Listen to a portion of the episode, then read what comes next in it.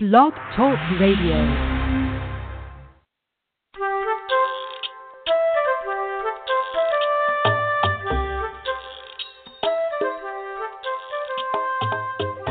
Hi there, I'm Laura Mize, pediatric speech language pathologist, and welcome to Teach Me to Talk the podcast. Today we're going to be talking about sort of an extension from last week's show. And if you'll remember in show number 360, we talked about activities for Easter eggs for toddlers and how you can use those with all kinds of toddlers, and we looked at goals and activities for virtually every language developmental level. I want to say I got a lot of good feedback from that. And if you sent me an email about that, thank you so much. And let me just take this moment to say, boy, I get hundreds of emails in a day. And I try to respond, but there's just no physical way to get to all of them. And so if you are emailing me, especially if you've emailed me a couple times and haven't heard back, please know that I just wish that I could respond to every single one, and I, I just want to kind of put that out there. So please don't feel slighted or like it's not important or whatever you may be feeling about that. Just know that I am stretched pretty thin right now, but that will not last forever. When we get our new clinic open and I have uh, staff again to help me with that sort of thing, I'll, I'll be back on track. So I just wanted to put that out there in case you feel like I keep emailing her and I don't hear back from her. So just just know that know that my heart is in the right place, and I just need to get enough uh, assistance to make that actually possible for me to fulfill those uh, requests that you're sending me. All right, so today's show is an extension from last week's, and we're going to be talking about seasonal things that you can do with late talking toddlers that may be a little different from your normal routines. One of the things that I think lots of us try to do with young children is play outside. Now, I know that that is not possible for everyone, and every time I do a show about this, they say things like, you live in the country, in Kentucky. Those of us who live in downtown Chicago or in uh, Boston, in the city, or in a cold climate, or, you know, again, it's usually people who live in climates that are really different from uh, us here in the United States, or places that, again, may prohibit getting outside with a child every day.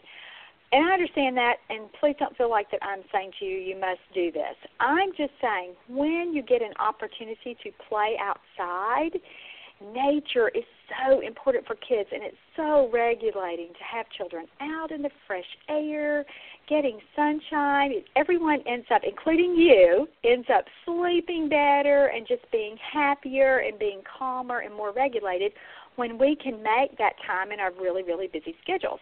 And as therapists, we need to share that information with parents and talk about the differences in childhood now versus when we grew up. And even if you're not 52 like I am, you still probably played outside even if you uh even if even if you lived in a, a town lived in a city you still probably managed to get outside. And so it is more difficult today for parents to be able to manage that especially since uh the advent of technology is just the the popularization or the normalization of technology that we give phones and tablets to babies to occupy them when we used to do that in different ways. And even if we weren't going outside, we were still keeping our doors open and our windows open and putting toddlers right in front of the door so that they could watch outside and they could see birds and see pet house you know, house pets, someone else's pet, you know, the next door neighbor or from across the street. Or if you live in rural Kentucky like I do, cows, cows next door.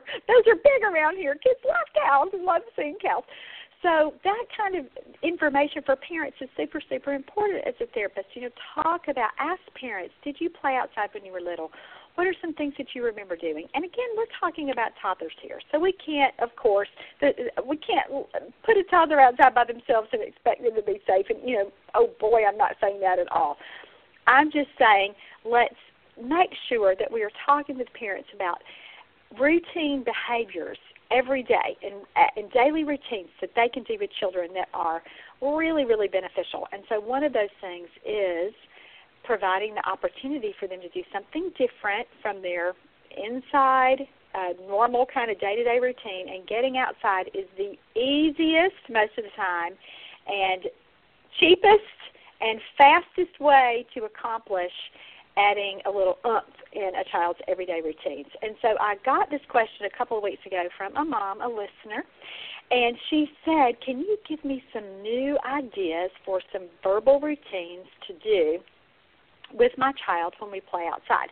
And this is a darling family. I just love them all to pieces. And he is a little boy who has a few words, but really, again, hasn't crossed that threshold yet where he's really, really talking. And so I think it's so astute of this mom to say, "Hey, I've read your book, Building Verbal Routines, uh, Building Verbal Imitation Skills in Toddlers, and I know that my little boy is at this verbal routine stage." And so let's talk about that. Let's talk about the kids who verbal routines work best for.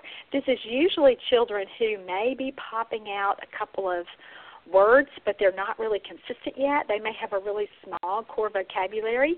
These are children who may or usually are already using some exclamatory words and some play sounds.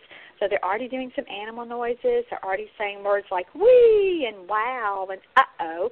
But again, they may not be doing it with any regularity. And so it's kind of confusing for parents because you think at this point, boy, he's ready to talk. Any minute now, he's just going to bust out with a word here. But it kind it's lagging. That there, there's some kind of gap there, and so for those kinds of children, especially, verbal routines work really, really well because what you're teaching a child is when to talk, when to use a word that he's already learned. When can he insert that? And then, more importantly, you're providing that structure so that he understands, hey, now it's time for me to say this word, and it's predictable. Like let's let's take for example a verbal routine or an automatic phrase like one, two, three. So after a child has heard a mom say one, two, his little brain expects her to say three. That's the beauty of this. Uh, and let's take another example, like a song, a song that a child has heard over and over and over you are singing something like um, Twinkle, Twinkle, Little, and then their little brains fill in the word star. And so when we get kids verbal enough, they're going to pop that word out. And again, it really hinges on automatic speech being so well known to that child that he or she can really not stop themselves from using that word. And when I get kids to the verbal routine phase, I just get so excited about that because it does really feel like language is just around the corner. But the kicker is they're only using those real words during very, very familiar routines. So they have to have heard the routine or heard the song or heard whatever it is that you're using as your verbal routine. They have to have heard that over and over and over. And so time is your number one requirement for a child being able to complete some verbal routines. And so that means that you have to be really, really repetitive and really, really intentionally focused on helping that child hear that routine long enough and it be so firmly established in his or little mem- his or her little memory that that word is uh, just again it's virtually impossible to stop them from saying it. And that's uh, and it does hinge on their verbal ability. Kids who aren't very noisy and who aren't already trying to say some words and imitate some words and make some sounds really aren't ready for this verbal routine level yet. Now, I have had some children that I've seen, oh gosh, just even in the first session or two, and I just lapse into these verbal routines all the time because that really is kind of the core of what I do with kids. I, I, I use a lot of things that are so well known to me, and they're they've just worked in my 25 year career, and so you know I don't reinvent the wheel for every single kid. I pull from what I know usually works you know that's part of our clinical expertise as therapists. We we learn, we remember. Oh boy, this has worked with ten other kids, and it might work for him too. And so I use a ton of verbal routines, just no matter what a kid's developmental level is, because I think, well, if they're not ready to use these routines yet, they will be someday. And I'm going to put this time in. I'm going to go ahead and do this hard work right now in preparation for when they get ready to talk this will be one of the first things that I probably hear them say. And so because I lapse into this pretty easily and just again kind of automatically without thinking about it too much in sessions with children, I have had some kids that have really surprised me that I didn't think they were developmentally ready to complete these phrases and to pop out these words in these songs and these familiar routines. But you know, oh, it happens, and so sometimes we get a surprise like that. But more often than not, kids are already noisy when they're using begin to use words in verbal routines. You have heard some attempts at word approximation, so they may not be completely intelligible, but they are trying to talk at least a little bit. And so what we're doing right now is providing that in between step, that bridge that will help them learn to use these real words, but only during highly scripted or very familiar context. So this is like a kid, if you're a therapist, you might have a kid that can say go, but only if you say ready, set, and then he can say go, or he can imitate it even after you've said it in that context. But otherwise, you're not really hearing him say go. It has to. He has to have that that advance warning as you're saying ready and set. And so that preparatory work has to be there. That little it's tied to hearing those other two words. Otherwise, he can't use it.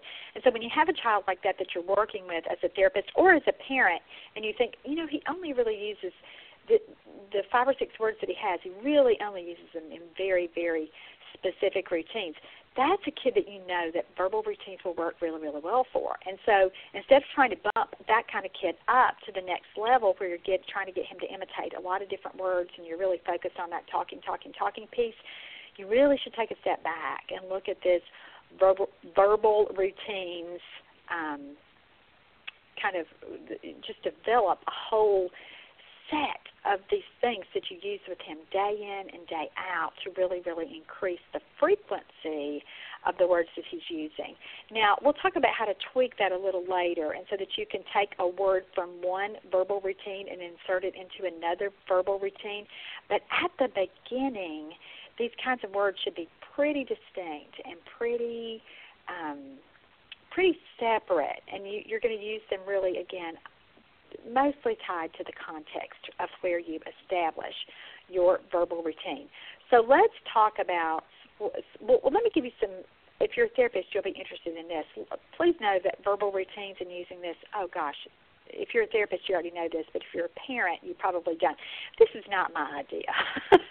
this is not original to Laura Mize or any other therapist, by that matter, because this is how our brains work, and this is why you can hear a song today in 2019 from 2008 and you don't even know how you remember these words but you remember the words because that speech became and that language became so routine for you. And it's still even if you have not heard that song in 10 or 11 years you can remember that song. And sometimes memories are so closely tied to these kinds of things. You may remember the boy that you dated then. You know you'll hear a song and even if you're you know 30, 40, 50, you remember a high school crush that you had and you played that song over and over and over, but you haven't heard it in years, and you're immediately taken back to that, and you remember those words. And so, again, neurologically, this is a really interesting principle here that our brains uh, crave that familiar language that we've heard before. And so again, we can recall that, and we can we can use those words even when we haven't thought about it in a long time. And that's really what's happening with toddlers when we introduce these little sayings, these phrases, or these songs, or these finger plays. That's what we're doing. We're establishing that routine and making that really, really familiar. Now, as a therapist, please know that this also is evidence based, meaning that other experts in our field have said, hey, this is a really good idea. Now, I don't have specific journal articles to point you to, but I have uh, experts, again, therapists who are so, oh, just giants in our field and approaches who that have are so evidence based, meaning that there are studies that really support the use of verbal routines, and sometimes with just specific populations of children, like the TEACCH method or using visual supports. One of the other components of that program, mostly for children with autism, but you can certainly use the TEACCH method with all kinds of children too. But just that structure, one one of the the hinges or components of that program is really using verbal routines so that children know what to expect. And so lot, most of those activities are really visually driven. However, when you read their original literature, they talk so much about establishing routines, not only with what children see and what they do, but also with what they hear. So that would be our verbal routine here. Certainly, Dr. Rossetti, author of the Rossetti Infant Toddler Language Scales, a, a renowned professor from uh, University of Wisconsin, I believe I'm saying, I believe that's his institution. I haven't looked that up in a while, but he is just a giant in our field of early intervention and with toddlers. And he, if you ever got the opportunity to hear him speak live, he talked about the value of verbal routines, and that that's one of the things that he really taught parents to think about at bath time. Let's make sure that I'm saying the same thing day in and day out because it, it not only supports expressive language, that we're talking about today or helping a child learn to say these words, but it also supports receptive language, helping a child understand what words mean and helping them be able to know what comes next and to follow the routine. And so that's another benefit of verbal routines. And again, this isn't just specifically tied to kids with autism or kids with uh, cognitive deficits, but all kids with a language delay. And certainly, actually, I would think all young children benefit from verbal routines. And if you'll think about it, one of the one of the things that really successful preschool teachers and even kindergarten and say first grade teachers do is they have lots and lots of verbal routines to manage their classrooms. And think back to when you were in kindergarten or first grade or second grade, if you had just one of your favorite teachers who just was passionate and you knew that she loved her job and she was just great with you and all the kids loved her, she was everybody's favorite teacher. I bet one of the strategies she used was verbal routines because she knew what worked with young children. And she was able to take little songs and little things that she said and really, really get children excited about learning and help children know what to expect next in their routine at school. So kind of think about those things. I'll, I'll tell you a little story. Last week I was in Walmart and I, just a really engaging cashier and talking with her and turns out she's a retired teacher and she was telling me about some of the little things that she had done with her children just some silly little things that she little games she created and i thought ah. she said she taught fifth graders and she was just again just so cute in remembering those little routines that they had done. And i thought those are verbal routines. That's that lady used this masterfully. And with with fifth graders. And so this again is a, a strategy so well known and so effective. So i wanted to give you that sort of as establishing credibility for uh, and confidence so that you can understand that this strategy really really really works for kids all right so We've already talked about some examples of verbal routines, and we've already talked about why they work. They're repetitive, they're predictable, and again, for our little friends who really crave order, particularly our friends with autism, these are super, super effective. However, it's really, really easy for some of our little friends who have red flags for autism who are echolalic or on the verge of being echolalic for you to want to just teach them tons and tons of verbal routines and then be satisfied. Oh, they're talking. Oh, the pressure's off. This is great. Be really, really careful with verbal routines and overusing those with children like that because lots of times those children are talking but not communicating. And what I mean by that is they certainly know how to use their speech. They certainly are intelligible. You can make out the words that they're saying, but they're not always appropriate because that receptive language or that cognitive piece, that comprehension piece is missing.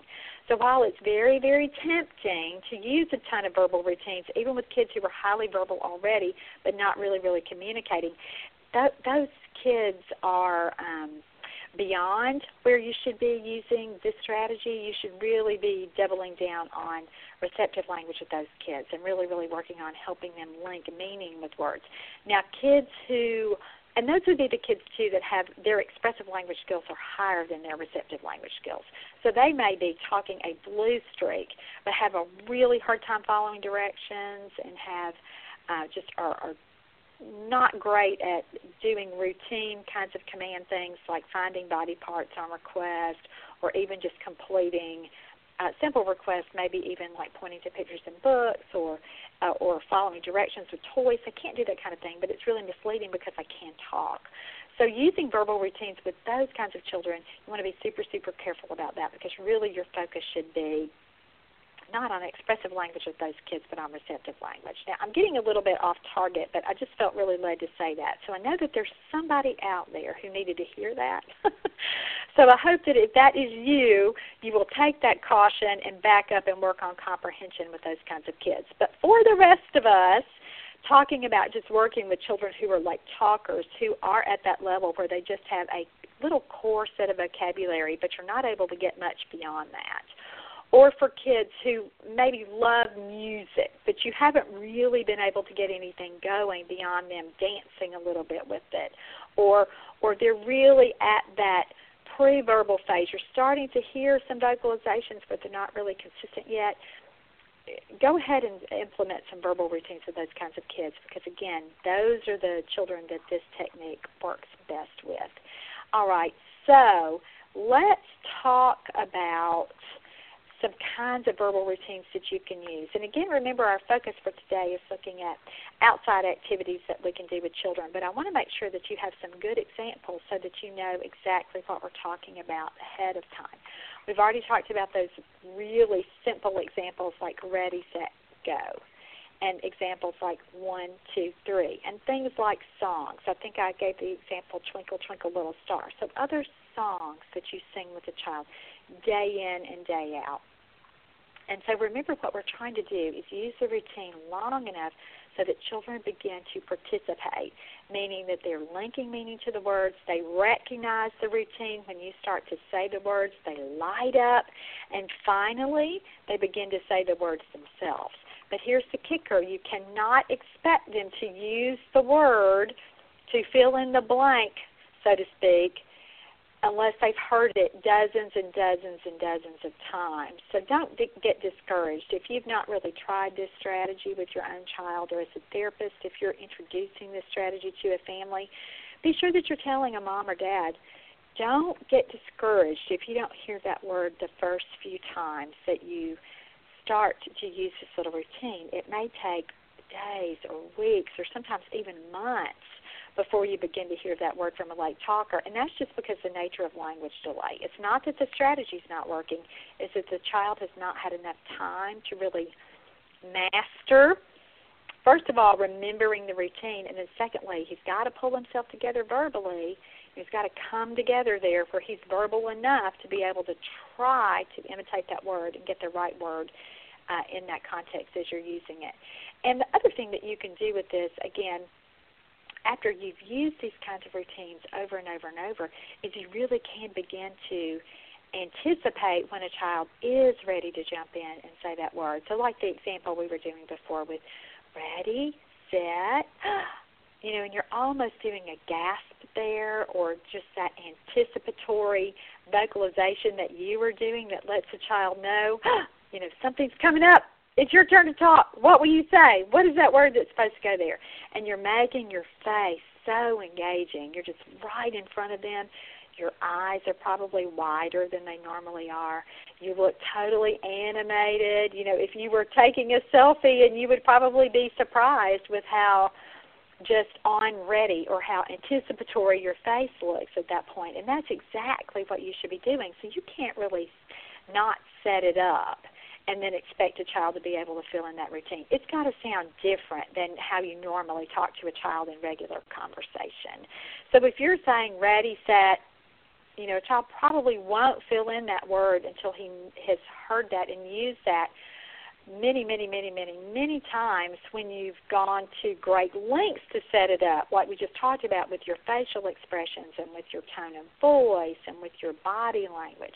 He's got to be able to do it that way. And again, you have an important part in there in making sure that you are excited enough and that you're creating that pause and that you are that you first of all practice that routine and he's heard it over and over and over again.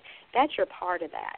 Because you can't expect a child to be able to pop in pop out that word or fill in that word until you've done your due diligence and really, really honed in and, and been so predictable and so intentional about using the routine. All right, so we already talked about ready, set, go.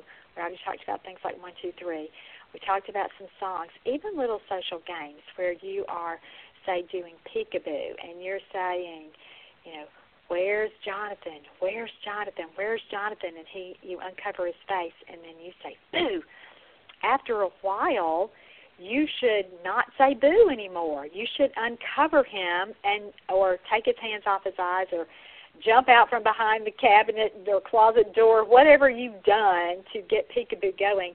You need to make your face, you know, and a, a blogger many, many years ago named Lisa Rowe uh, coined the phrase your tell me face you know you've got to do that and really really set that up and then stop saying boo so that in in in the game of peekaboo so that you can give a child a chance to say boo. Now sometimes kids catch on pretty quickly and when is when you start to pause when it's a game that they know and that they love they do start to fill it in pretty quickly. But for lots of late talkers you again you're going to have to do this over and over and over where you do your you know where's jonathan? Where's jonathan? Where's jonathan and you're waiting for them to say boo, and then if they don't say it, say it, you go ahead and say boo, and then start your routine again. And sometimes it really takes seven or eight times of doing that in a row and really sticking with it and staying with it and giving them that focused repetition and all of those opportunities. It may take seven or eight times before they're really able to fill in boo. Even if they've said boo before, even if they've imitated it, even if they've heard it, you know, if you've not, or even if you've heard it, if you've not heard that word consistently, you've got to get them ready. I think about it sort of like priming the pump. You know, I've got to do it and do it and do it and do it, and then and only then is a child really ready to give that word back to you. So think about the games that you already play with a child as a parent or as a therapist think about the little routines that they like. One of my favorite little routines is ring around the rosies. And if you'll remember, you know, you're holding hands with a child and you're walking in a circle singing, Ring around the rosies, pocket full of posies, ashes, ashes, we all fall down is your key word there. That's your word that you want a child to complete there.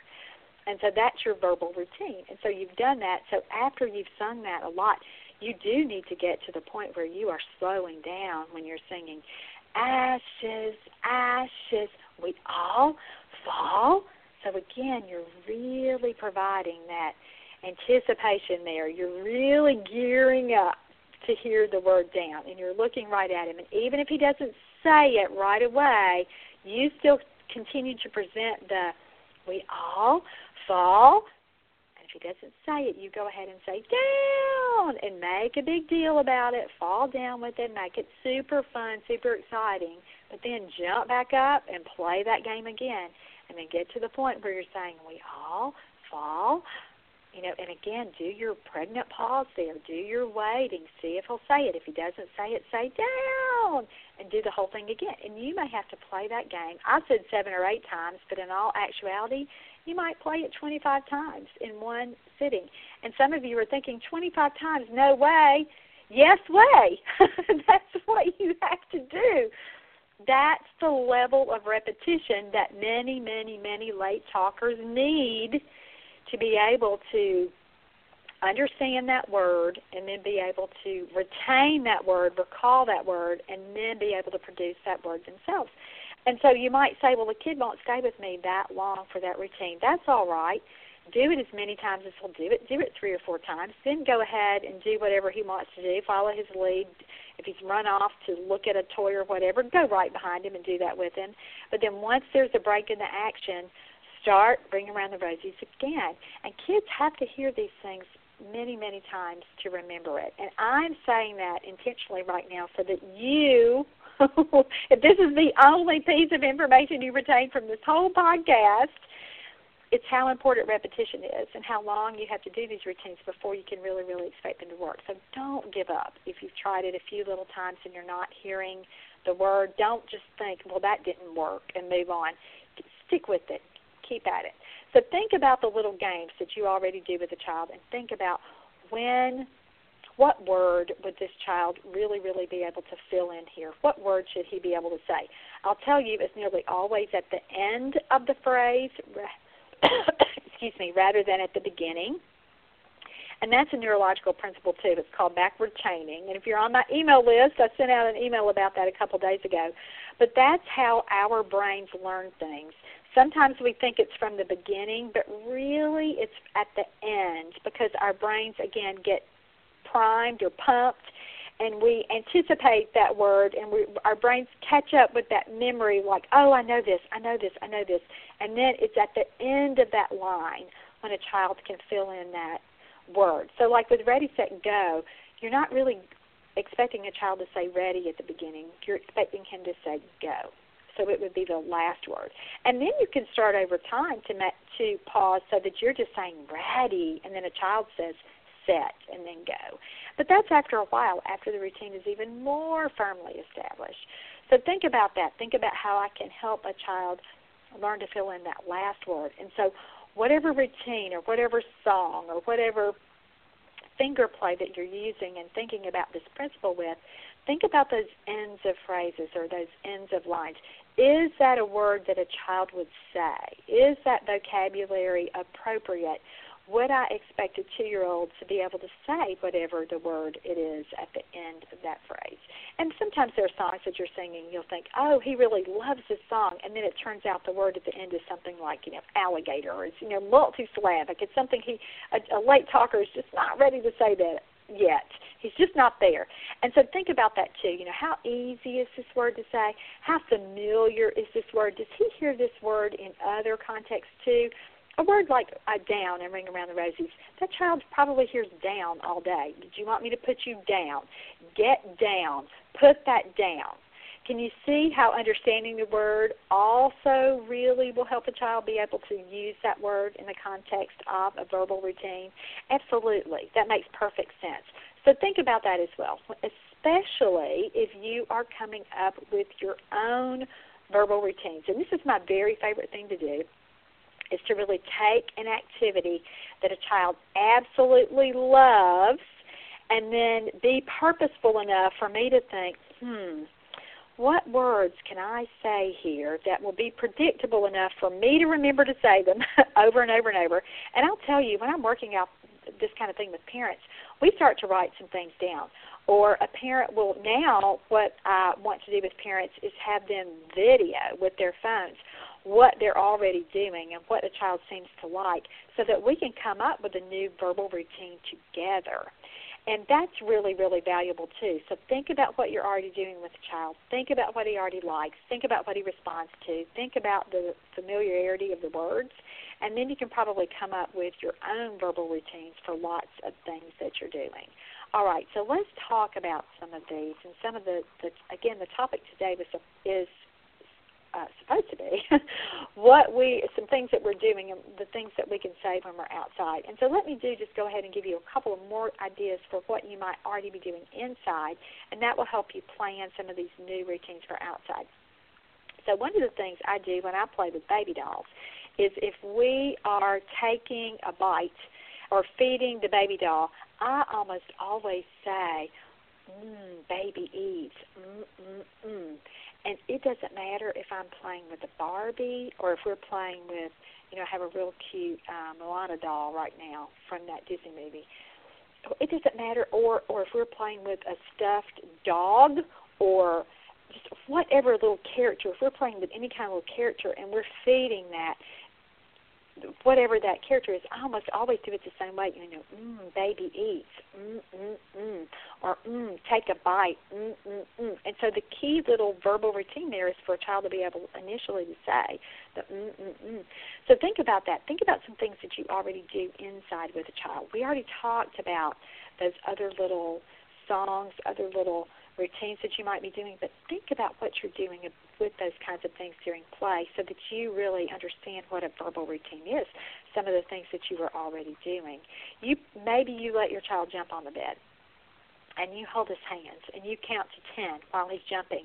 That's a verbal routine. And so what you'll want to start to do for lots of those things is take those same kinds of routines outside or think about how you can use those same things that work inside how can i take those outside what kinds of things can i do that would be super fun outside uh, just like they are inside. So carryover is so so important with those things. So if you play a little sleeping game, I call that the night night game. Kids love that where they're pretending to sleep.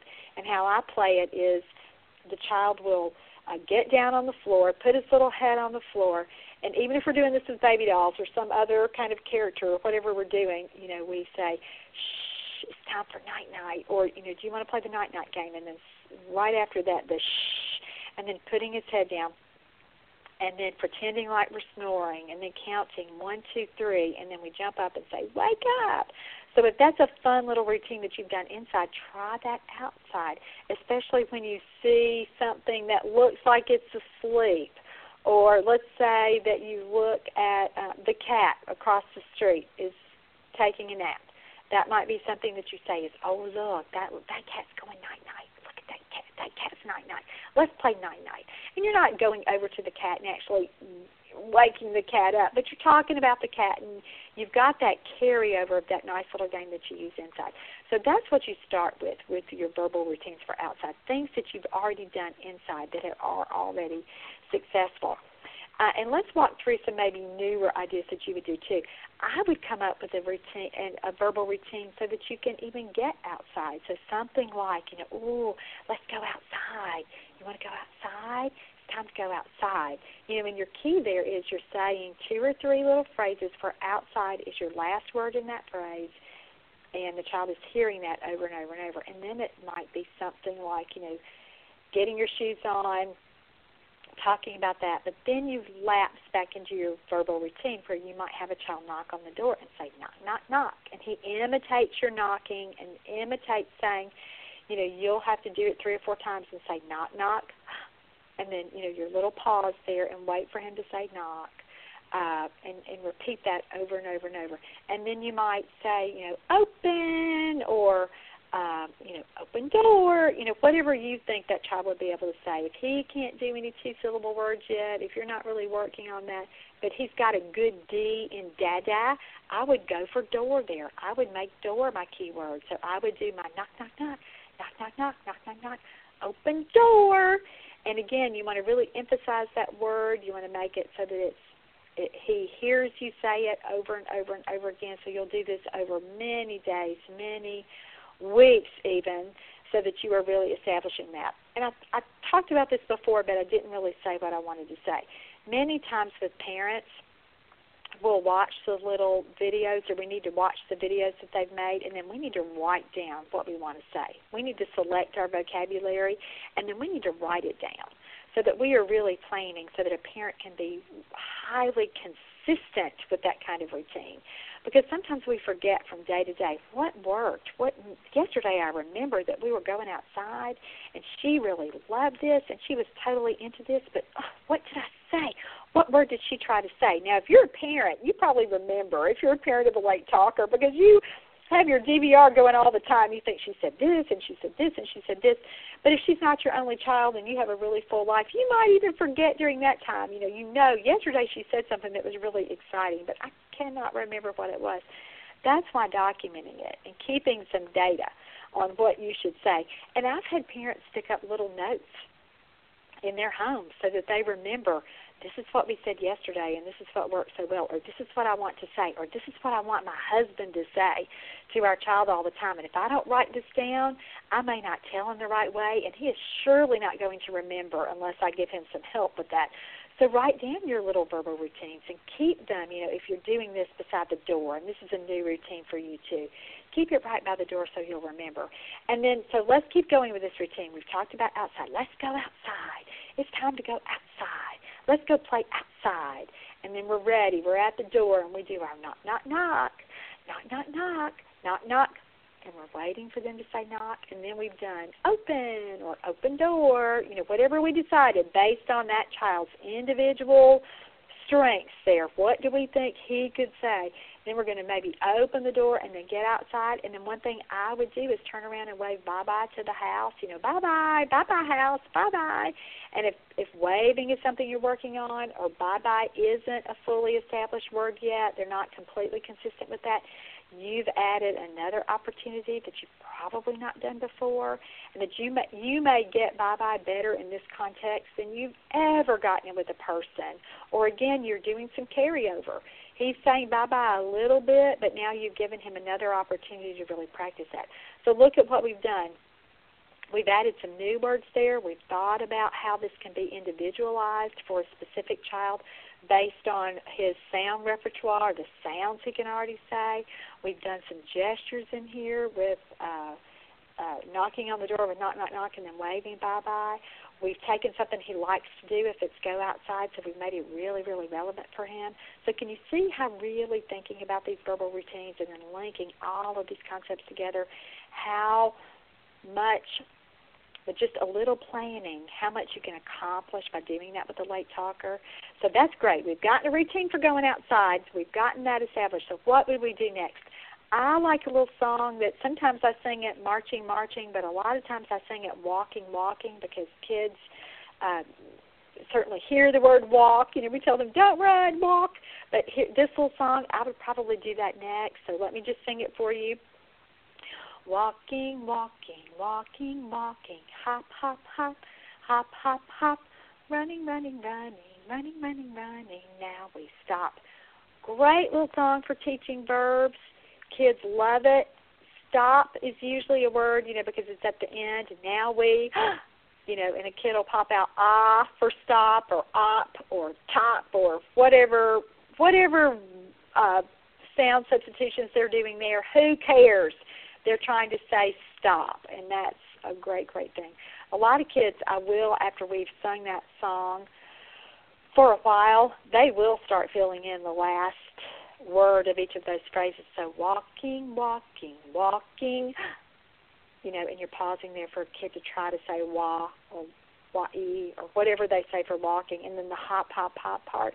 So you'll be able to get some additional fill-ins there and, and get some additional points, but only after you've really, really worked on that. So that would be, and, and they've heard it over and over and over. So that would be another little routine that I would do with those action words. Outside presents the perfect opportunity for working on those verbs. So that's another one. Digging is a really big thing, playing in dirt, playing in sand, whatever uh, material you have available to you, but a little shovel. If you don't have a shovel, a spoon from the kitchen will work. And so little digging things and toddlers absolutely love that when you when you give them an opportunity to do that. So you need to think about what kinds of things can I say in this routine? What sounds does the child already have? And again, I say I use you know dig, dig, dig, dump, or if they uh, let's say they have a good ooh, or you're working on vowels with the child, so I might say scoop, scoop, scoop it up, scoop, scoop, scoop it up. So you can see what you're trying to do there is make it very rhythmic. Try to pull sounds that a child can already say, or maybe even that needs a child needs to say, like we just talked about that ooh for scoop.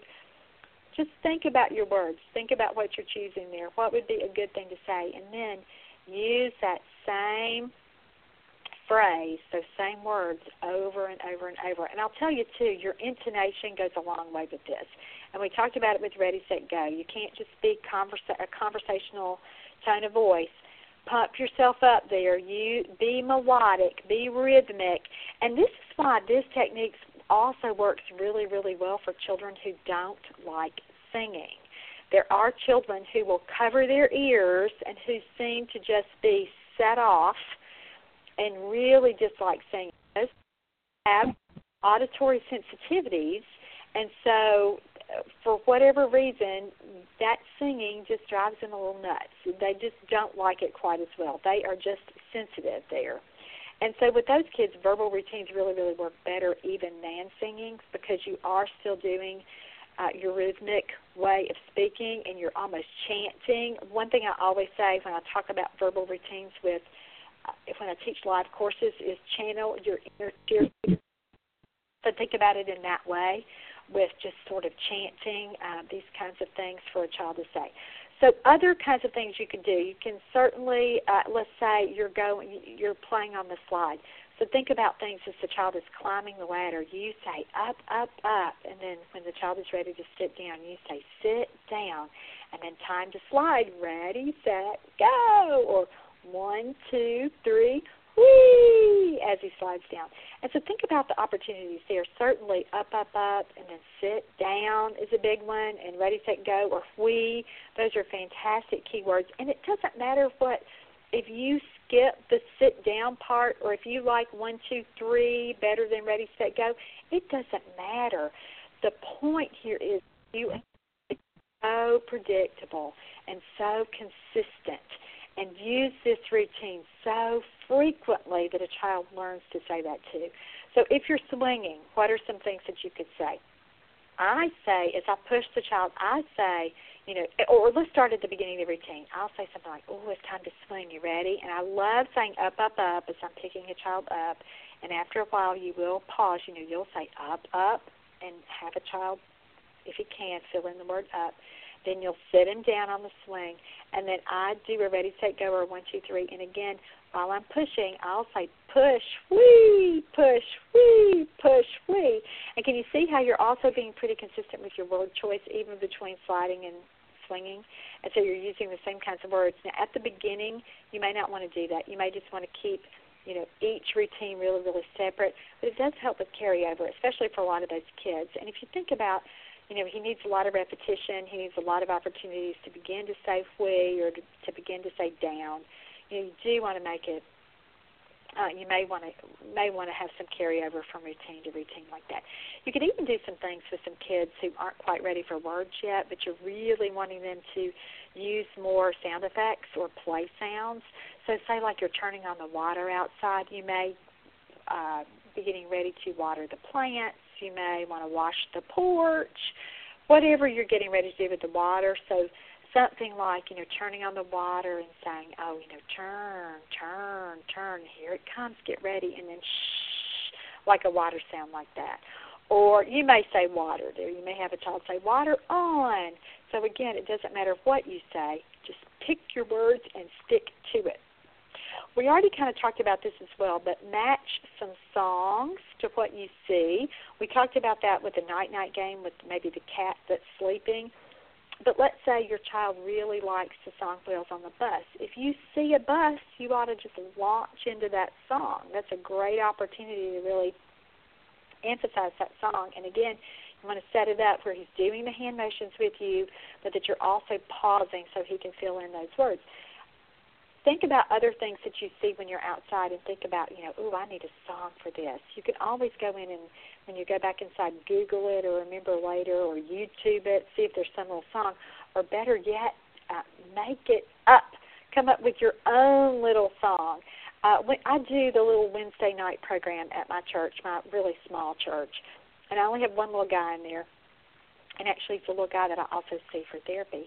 And I also see him on Wednesday afternoon. So boy, does he get you know triple Laura that day.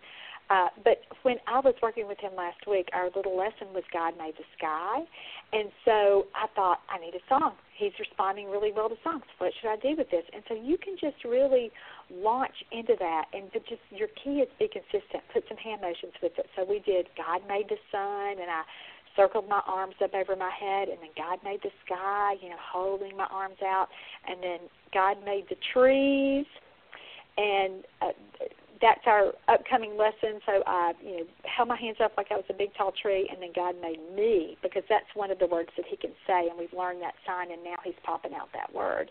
So think about that too. Think about how can I take how can I make a, a familiar, take a familiar word with a verbal routine, put it in there so that he's got some instantaneous success with it, and then still work that new word in as well. And I liked tree and me because they rhyme. And as a speech language pathologist, I think, well, if he can say me, I can get something at the beginning of that E to make it uh, be closer to tree. You know, maybe we can get T. Maybe we can get, you know, just an E there. You know, God made the E, God made me you know, for that. So use those little things. Think about what can I do to make up this original routine here. But you've got to remember it. You can't just do it one or two times. Like I'm going to repeat this little song with him forever, you know, and it's all because we made it up last Wednesday night, uh, spur of the moment. So think about how you can do that too. Uh, let me give you another little song or two. A little routine that's worked pretty well for me, or when we see a bird, uh, the little song, uh, Jack and Jill. So here's how it goes two little blackbirds sitting on a hill, and so you hold up two fingers in front of your body, and then one named Jack, and so you move your little finger, one little index finger, and then one named Jill, and you move your other finger, and then fly away Jack, fly away Jill. So you make your fingers fly, you know, one in, to the right and then one to the left, and then come back Jack, come back Jill. That little song is great. I sing it all the time when I see birds, but I have really helped kids learn how to isolate their index finger, and that's fantastic for pointing. So if you have a child who's not a great pointer, let's say that he even tries to maybe point with his thumb, which is really common with kids with Down syndrome, or other kinds of motor planning challenges, or uh, even motor tone issues. They're just not great pointers. That's a great song. And so, can you think about, man, I use that for a verbal routine. I, I'm working on pointing with that. I'm working on joint attention with that. I'm working on him following directions with that. We're certainly working on uh, his language skills, just being able to see a bird and identify a bird and then use that little verbal routine too. So you've accomplished lots and lots of goals just with that one little activity. So see what you can come up with this week as you're thinking about verbal routines. And especially see what you can come up with as you encourage parents this time of year to get outside and to really, really uh, maximize all those opportunities that we have every day to be better regulated, to sleep better, and just to get to do something different in getting outside and enjoying this beautiful, beautiful spring weather. All right, that's all for today. I hope I've given you some great ideas. I'd love your feedback if you have some great little uh, about share with me. All right, that's all for today.